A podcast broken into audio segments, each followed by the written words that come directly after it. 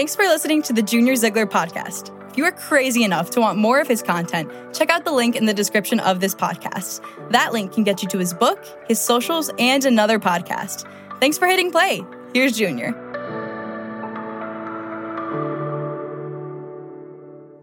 She had a smile, and I, I, I don't know how. She's wearing a very traditional African head wrap, bouncing her child in her arms. Her bright smile was infectious. Maybe because the smile didn't make sense. The child she held on to could have been a reminder of what she didn't have to smile about. A year before, she had visited a local witch doctor, and he had overpowered and abused her, leading to a pregnancy. When her husband found out, he had kicked her out, and the village banished her. So, homeless and pregnant, she wandered, nowhere to go. And she lived in the home of a pastor. And there we were gathered, smiling, singing, even dancing.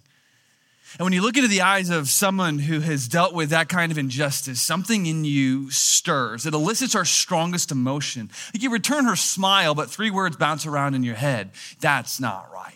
Let's go hunt the witch doctor down. Let's get the truth out to the rest of the village. It's injustice. Something in us just can't stand it, partly because we know what it tastes like. Maybe not to that degree, but we know what it tastes like. Your ex lied, destroying your reputation so that they could have custody of the children. The business partner stabbed you in the back and took your contacts and effectively broke your career in that field. Or your coworker took the credit, child was falsely accused that in law paints you in a negative light, or you were fired and you didn't do what they said you were doing. And every time you think of it, something in you burns. That's not right. Yet there's something in the back of your mind that realizes it's life, and it likely won't be the last time that you taste that feeling. But we're also not the first. The Bible records others who have faced serious injustice and what they did and how they handled it, gives us this map and how we can handle it today. If you don't need what we're about to get into, count it a blessing. But we're all going to need this eventually, so let's get it. Acts chapter 6. Acts chapter 6. We'll be at page 914 in the Bibles in the chairs. Otherwise, as Maddie had said in the What's Happening, we have the Bridge app and you have the Bible and notes all in one place. We've been in this series, The Story of Us, just going through the book of Acts. We've taken this, so far this year, we've been going through the book of Acts. We haven't made it that far partly because we have a slow teaching pastor, but you guys are very gracious with me. And we've been taking our time through this book. And we've been finding really that when it comes to the early church, there were some awesome things, but there are also some things that needed some, some attention, um, some difficult things. And we're going to see one of those difficult things play out today. A lot on the docket. So let me pray. We'll jump right in. God, we do thank you for the words that we hold in our hands, the beauty of these words and the depth of these words. They are living and active and sharper than any two edged sword. And Father, you want to do a surgery on many of us with that sword today. We humbly submit ourselves to what you have for us. May we not spend this time fighting off situations or conviction, but humbly coming before you. This is your word. We believe it's true. We receive what it says. In the name of Jesus, please open our hearts and engage our minds. Amen. Well, as the lens of Scripture zooms into Acts chapter 6, we find ourselves in what is called the Kidron Valley. From here, the walls of Jerusalem tower over Mount Moriah, giving the city this imposing presence in these hills. And though the city above is, is bustling with activity, down here has this certain natural tranquility. The breeze brings rogue olive leaves over from the Garden of Gethsemane, just a couple hundred yards over. And the shallow brook at the base of the valley provides a babbling white noise, beckoning birds to come and cool off. And though this spot feels surreal to us and, and feels serene, locals know it as anything but. See, from here, you could have witnessed Jesus sweating blood and then arrested by a militia. But more recently, there are fresh blood stains in the rocks that litter the ground here, red pools that have baked into the dust. It was just hours ago, a mob had spilled out of the gate above and crowding this very spot. One victim was thrown into the middle. His friends and his families further up the hill watched a scene play out that would haunt their memories for years to come. And that haunting memory is recorded. Luke starts it here in verse 80. He writes, And Stephen, Just real quick, Stephen's a really big name today. He's venerated as a saint. We have ca- um, like cathedrals and, and, universities that are named after him. Uh, this is the Eastern Orthodox portrayal of him. Apparently, he had a sweet mullet. He's got kind of Jordan vibes going on, doesn't he? Just, just a little bit. Uh, we had met Stephen last week when a group of Jewish widow, uh, Greek Jewish widows were in need, and Stephen was chosen to solve the problem. And so Stephen was a food runner in the church, just running groceries to Greek older ladies. You imagine carrying bags of um, tzatziki and saganaki to the Greek ladies. And it's a job that many would consider very menial and insignificant, but he faithfully showed up and did that. And over time, God gave him more influence through that faithfulness. And so Luke writes that Stephen, full of grace and power, was doing great wonders and signs among the people sometimes as Bible readers, at least I've been, we can be very guilty of just breezing, breezing right by verses like this because we know some drama's coming, right? He's about to be arrested. He's about to be tried. He's about to be murdered. It's like, let's get to the, let's get to the juice here. But the problem is, is when we breeze right by things like this, we lose out on who Stephen really is. We lose out on the setup that Luke has for us. And that's a shame because Stephen's life has a lot to teach us. It's not just his death that teaches us something, it's his life. Again, in a second, we're going to see that Stephen was a great preacher. He's a powerful preacher, but it came from a powerful life. We tell our young preachers this at the bridge like, powerful preaching is good, but it must come from a powerful life. And that was Stephen. He had a very powerful life. Luke writes that he was full of, full of grace, which translates as grace is charis, which translates as um, generous and also grateful. Which actually kind of makes sense because grateful people are generous and generous people are grateful. But in this context, Luke is saying Stephen was relationally generous. He was very easy to get along with. No drama with Stephen, no gossip with Stephen. He wasn't easily offended. Stephen wasn't easily bothered. Stephen was one of those guys, and I like guys like this. Stephen was one of those guys who just like, you always felt like they were in your corner. You have anyone like, like that in your life? Like they're, they're just in your corner. Now they'll, they'll confront you, but they want to see you succeed. They're cheering you on. They, they don't compete with you. You trust them. It's a very precious friend. And that was Stephen. That was Stephen's reputation. And because Stephen had this reputation, Luke writes that he, he was full of power. Now, this power isn't just this like natural power that you get from, from influence. The, the original wording that Luke uses here is this is supernatural power. When you were with Stephen, you could tell God was doing something different through Stephen, something special. There's something special going on with Stephen. Verse 9 says, Then some of those who belonged to the synagogue of freedmen, as it was called, and the Cyrenians, Alexandrians, and those from Cilicia and, and Asia rose up and disputed with Stephen. So it just goes to show you can be living right, you can have a good reputation of being easy to get along with. You can be in people's corner. Heck, you can be bagging groceries for old ladies and still get attacked. And that's a hard concept for people pleasers to grasp, but it is reality, especially when you're in leadership. Man, when you're in leadership, and, and, some of you really know this, there's always going to be a faction of people that just don't care for you. They don't care for your style, they don't care for your direction. Maybe they're just a little bit envious. They think that they should be where, where you are. And, and the more influence you get, the more they're bothered. Same thing happened with Jesus and the Pharisees. This is Stephen. Stephen has, is an easy target for that. He's liked by many. He's a young, up and coming leader. As his influence is growing, so is the target on his head. There's a lot of things in verse 9 as we look at this. It can be kind of a little bit, bit confusing, a lot of different um, names and locations here. But if we understand this synagogue of freedmen, things will make a little bit more sense. And it, and it does kind of open up this text more. So let me just spend a little bit of time talking about this, the synagogue of freedmen. Most scholars believe that this synagogue of freedmen was a synagogue made of former slaves, which is kind of cool, like all these different nationalities and different backgrounds, but like one thing they had in common, they could find in common is they were former slaves, which is a bit like us. Uh, we have many different backgrounds and, um, and, and, and, different nationalities, but we can come together and we were former slaves to sin. So this is kind of a cool concept of, of, this, of this synagogue. But what's even cooler is in 1913, an archaeologist was digging in the lower part of the city of David. Now, if you've been to Israel with the bridge, uh, I love spending time in the lower part of the city of David. We spent some time there in the Pool of Siloam, very cool area. But they were digging in this area and they uncovered this Greek inscription of a synagogue, which is very weird because synagogues are Jewish. But according to verse 9, tells us that this one in Jerusalem, there's one in Jerusalem that had some diversity.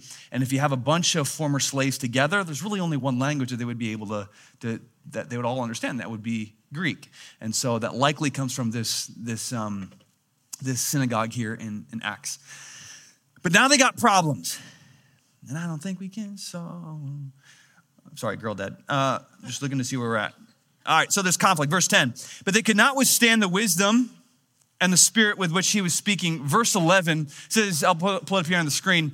Then they secretly instigated men who said, We have heard him speak blasphemous words against Moses and against God. So they couldn't pin anything on Stephen. So now they're going to manufacture something against him. Now, what's the accusation here? It's a big accusation.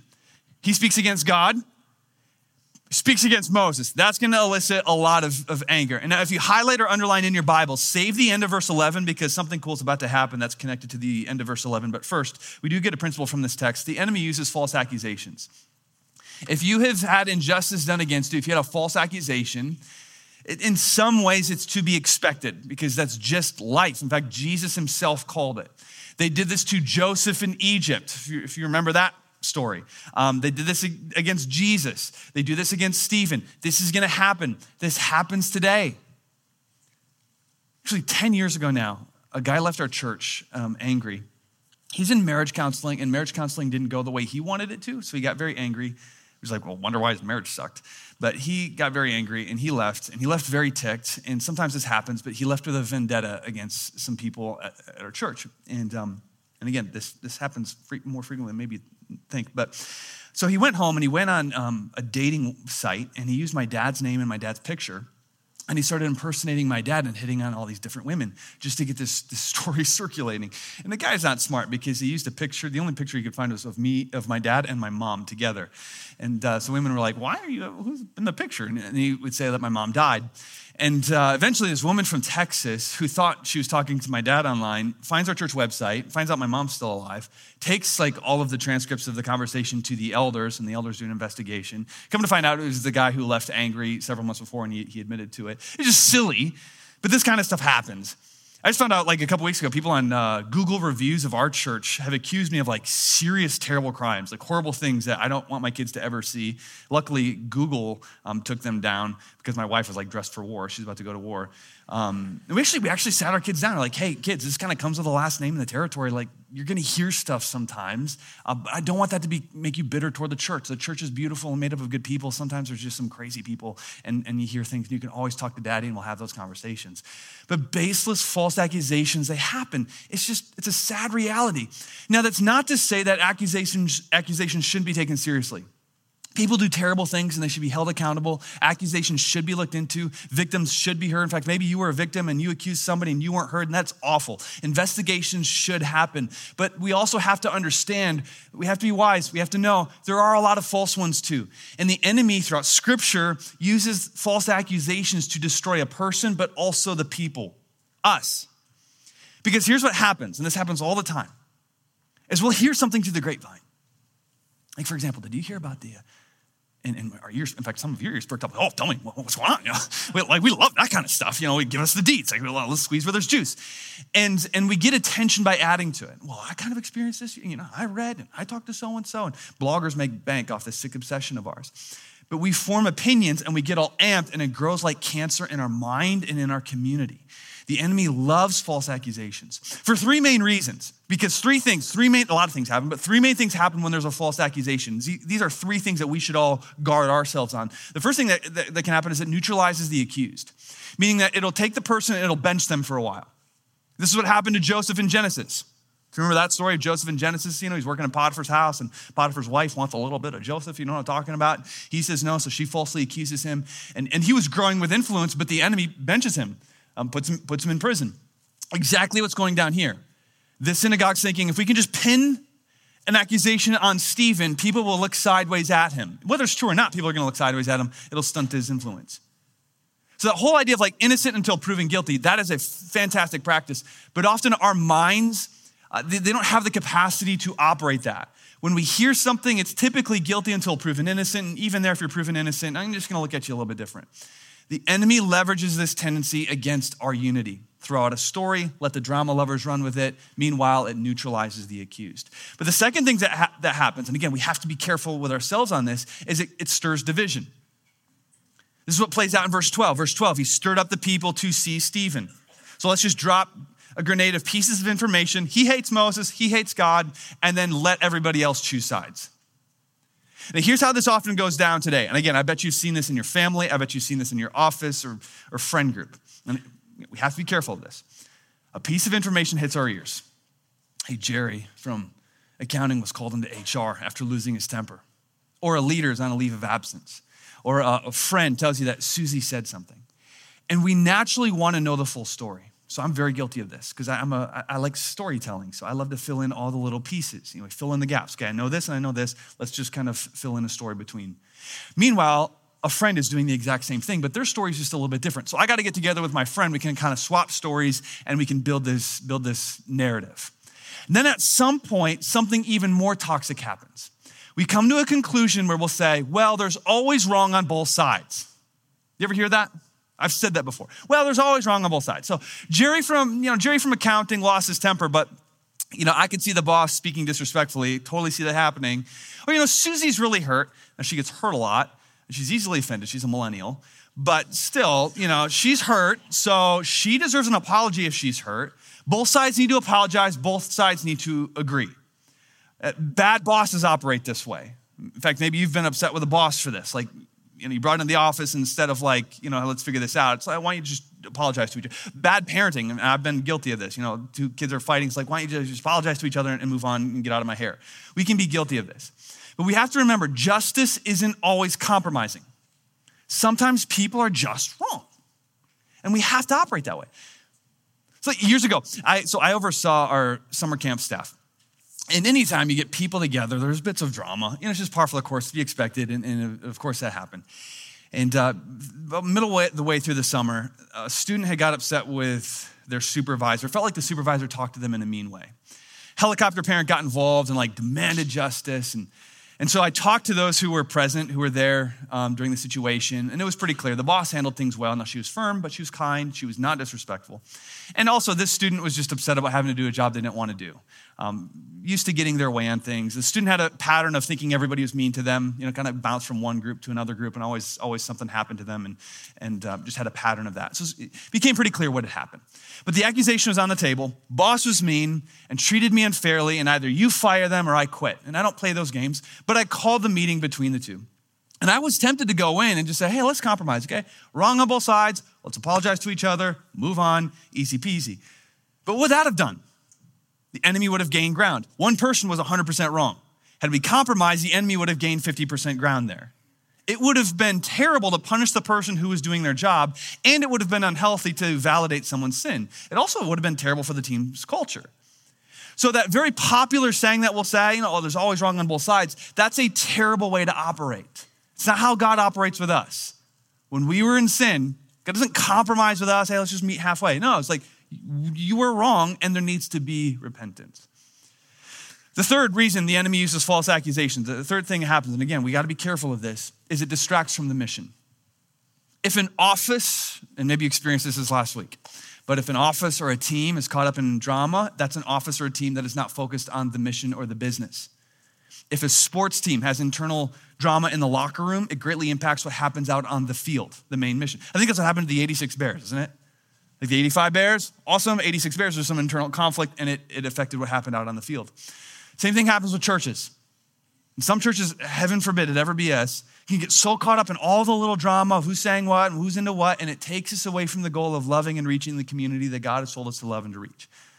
And so we get so hopped up on what's happening in, in you know, the little drama that we miss, okay, people are going to hell though, and that really matters.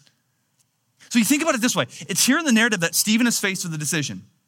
Do I spend my time and my energy and my conversation on defending myself? Okay, I got to get together, form my defense, you know, identify who's with me, who's not with me, try to convince those who aren't with me to come to my side. Like, do I make this into a thing?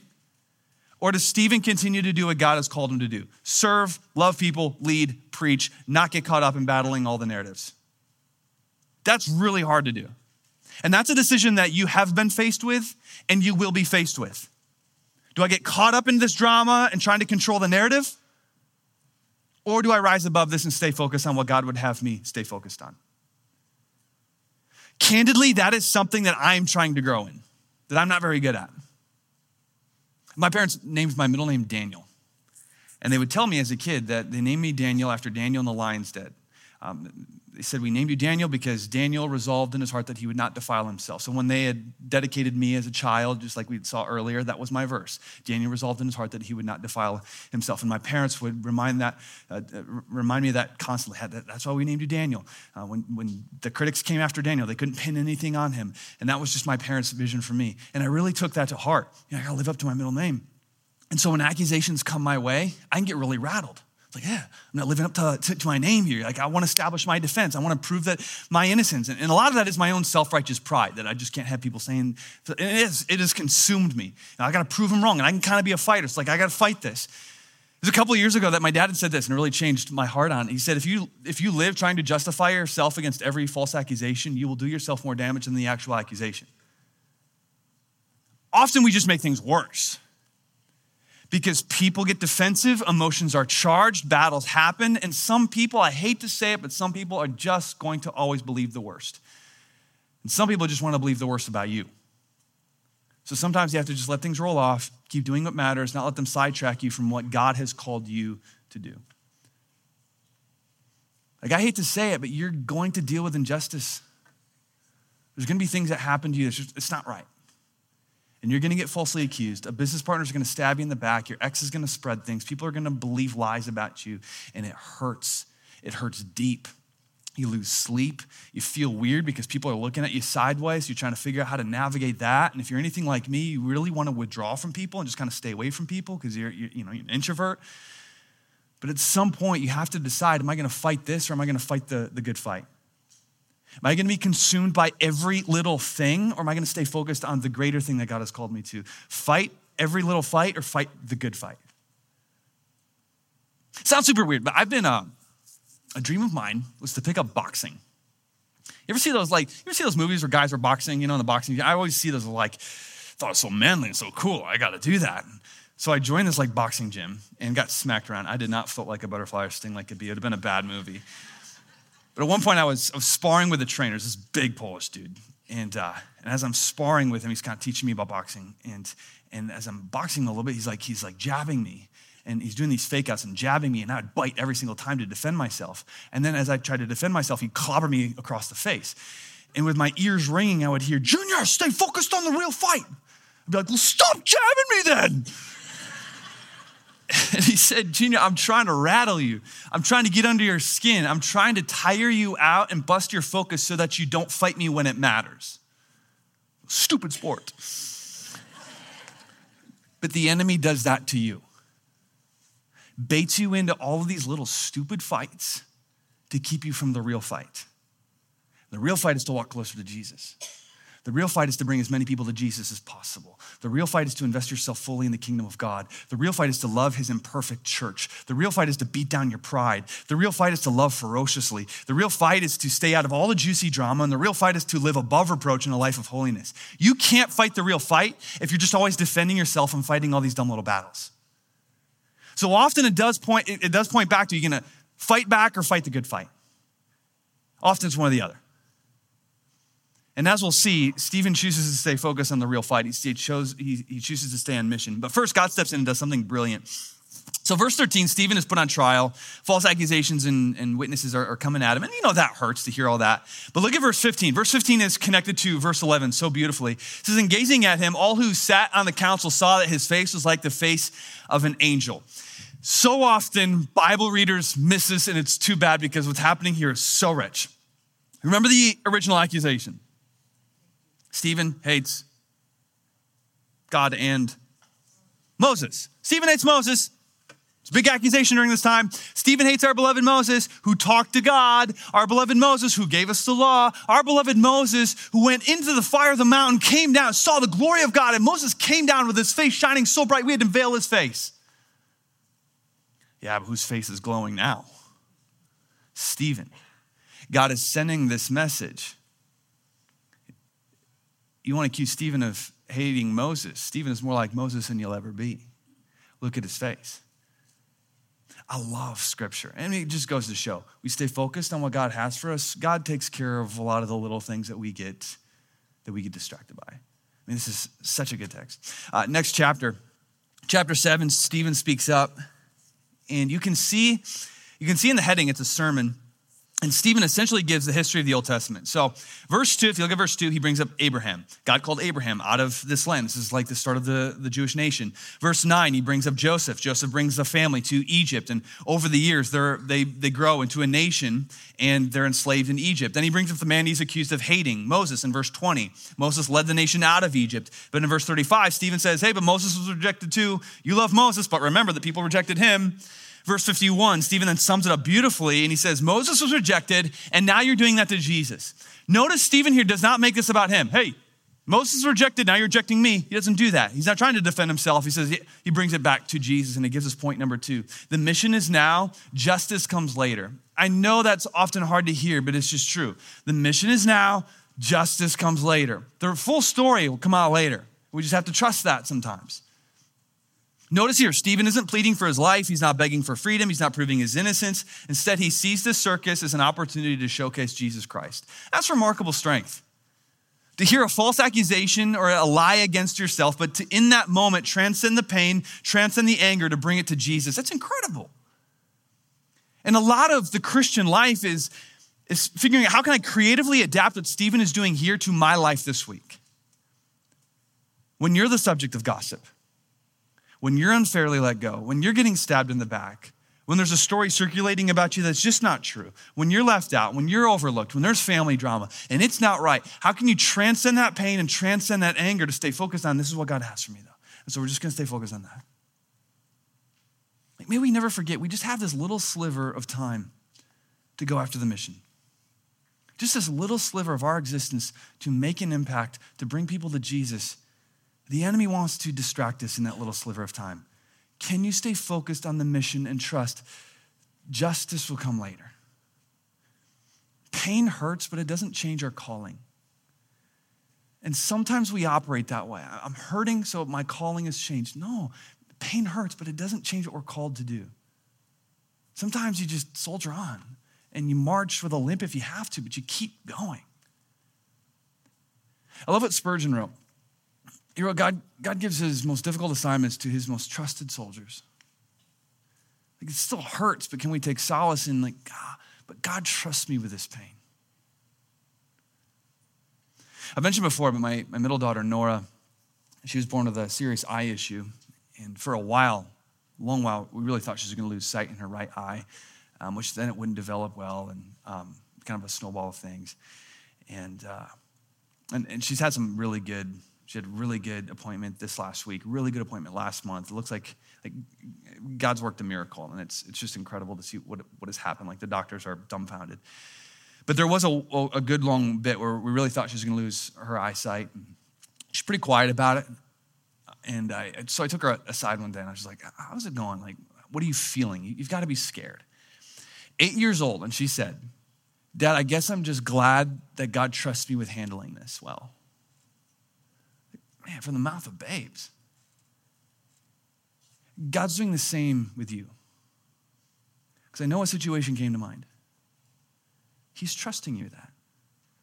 He's trusting you to not lash out, to not get distracted, to not burn the place down, but to have grace. God trusts me to carry this, and carry it I will to the finish if I have to.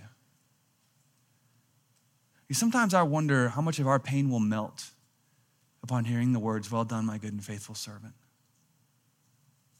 You fought the right fight the whole way through.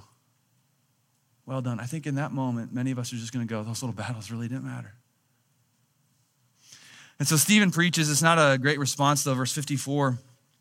Now, when they heard these things, they were enraged and they ground their teeth at him.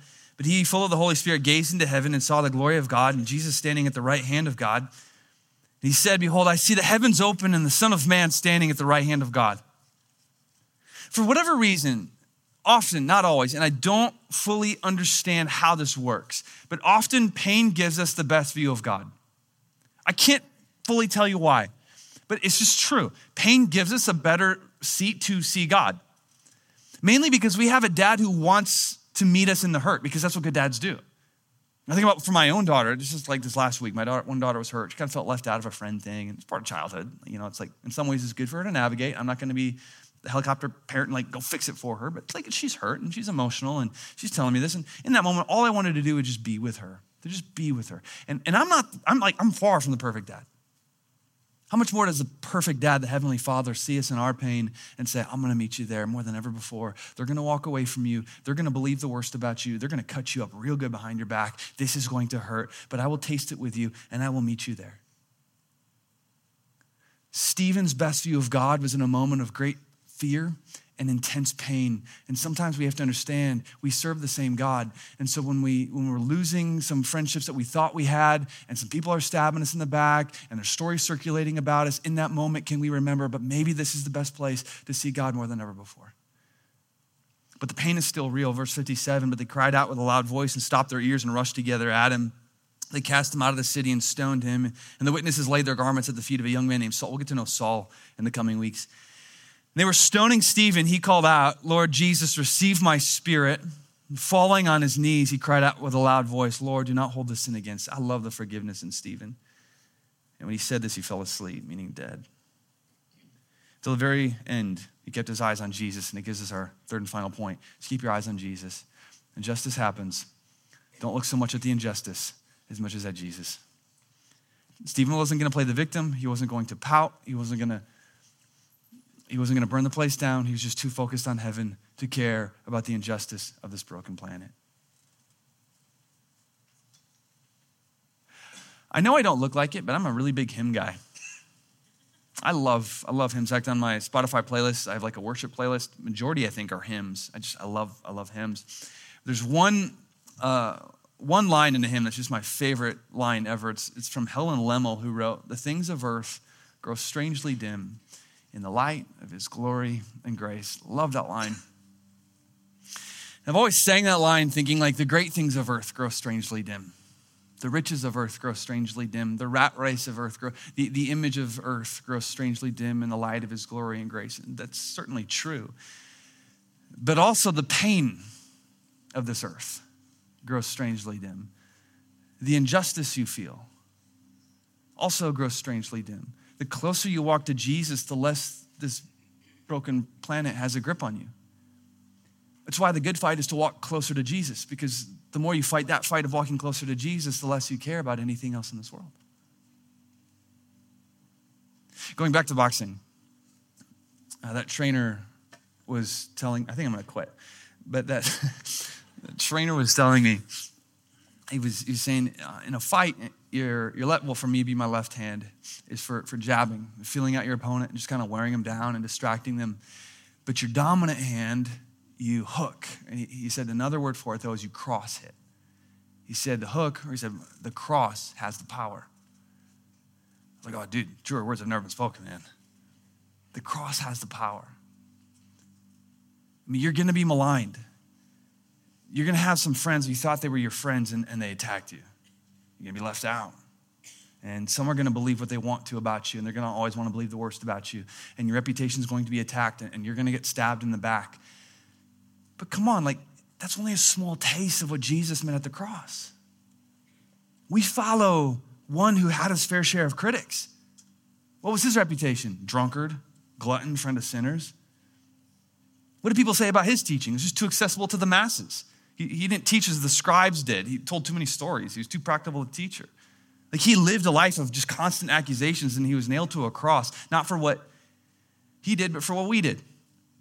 And so the cross, the symbol of injustice, yeah, the cross has the power. And it was Jesus who said, You take up your cross and you follow me. Still fight the good fight by locking your eyes not on the trivial things of this world and controlling all of these narratives, you lock your eyes on the cross. The cross has the power. His injustice is my justice. His blood is my forgiveness. I deserve hell, but I get Jesus. The greatest injustice isn't what people do to us, the greatest injustice is we get heaven. And the more we believe that, the more that eclipses anything that's hurled at us.